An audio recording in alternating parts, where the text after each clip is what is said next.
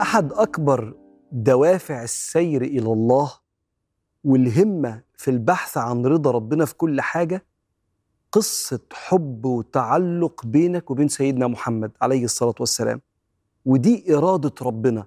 قل إن كنتم تحبون الله فاتبعوني يحببكم الله ويغفر لكم ذنوبكم.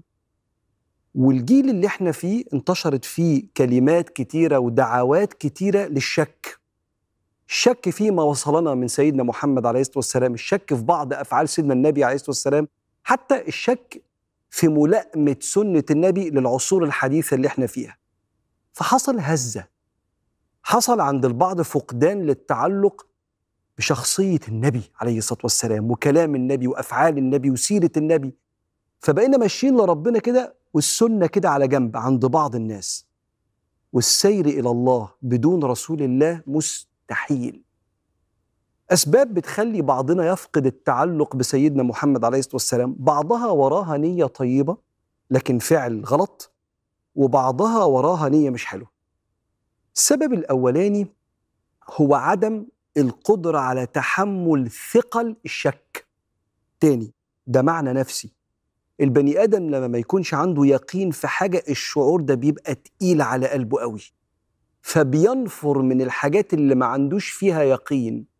اسمه عدم القدرة على تحمل ثقل، وزن يعني الشك. الشك في إيه؟ الشك في حاجتين. هل السنة اللي وصلت لنا دي صحيحة؟ مش عرفني، ممكن يكون دخل فيها التحريف وده كلام ناس، ومين قال لك في 1400 سنة اللي فاتوا إن ما تلعبش في صحة كتب الحديث؟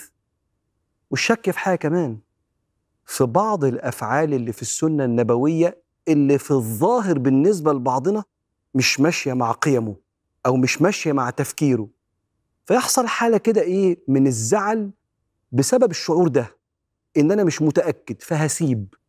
كان زمان العرب يقول لك المرء عدو ما يجهل، ما دام مش متأكد مش عارف يبقى أنا عدو للحاجة دي. وينسى ساعتها صاحبنا أو أختنا إن ربنا إذا أرسل رسول فهو كفيل بحمايته وحماية كلامه وحماية علمه. ربك يقول في القرآن وأنزل الله عليك الكتاب والحكمة وعلمك ما لم تكن تعلم وكان فضل الله عليك عظيما. فاللي نزل على سيدنا النبي مش الكتاب بس، عشان كده في إجماع من العلماء إن القرآن والسنة وحي من رب العالمين سبحانه وتعالى.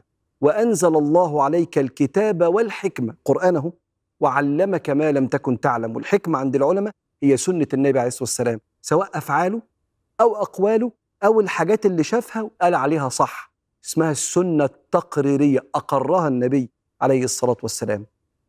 لكن صاحبنا عنده نية شريفة في الوصول لربنا، بس شك مش قادر يتحمل ثقل الشك ده، وما مشيش في رحلة جعل الشك يقين، ما مشيش في رحلة التساؤل، الرحلة السليمة اللي على إيد العلماء اللي جابوا لنا السنة نروح نسألهم، طيب ما مشيش في الرحلة دي فتشكك. زود شكه فكرة إن في بعض القصص اللي في السيرة اللي ليها سياق يحتاج شرح، زي مثلا هو ليه سيدنا النبي اتجوز أكتر من واحدة؟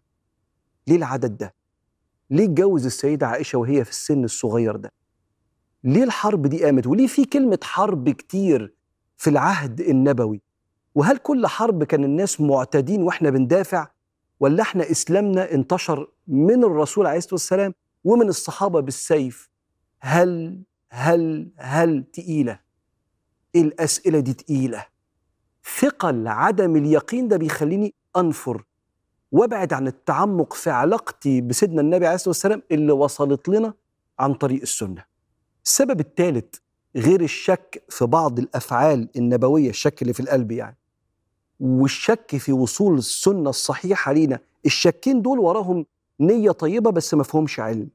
في سبب ثالث وهو التعاظم، تضخم الذات اللي ممكن يصيب بعضنا لدرجة إن يقول أنا وربنا بس، مش محتاج واسطة أو وسيلة بيني وبين ربنا تفهمني ديني.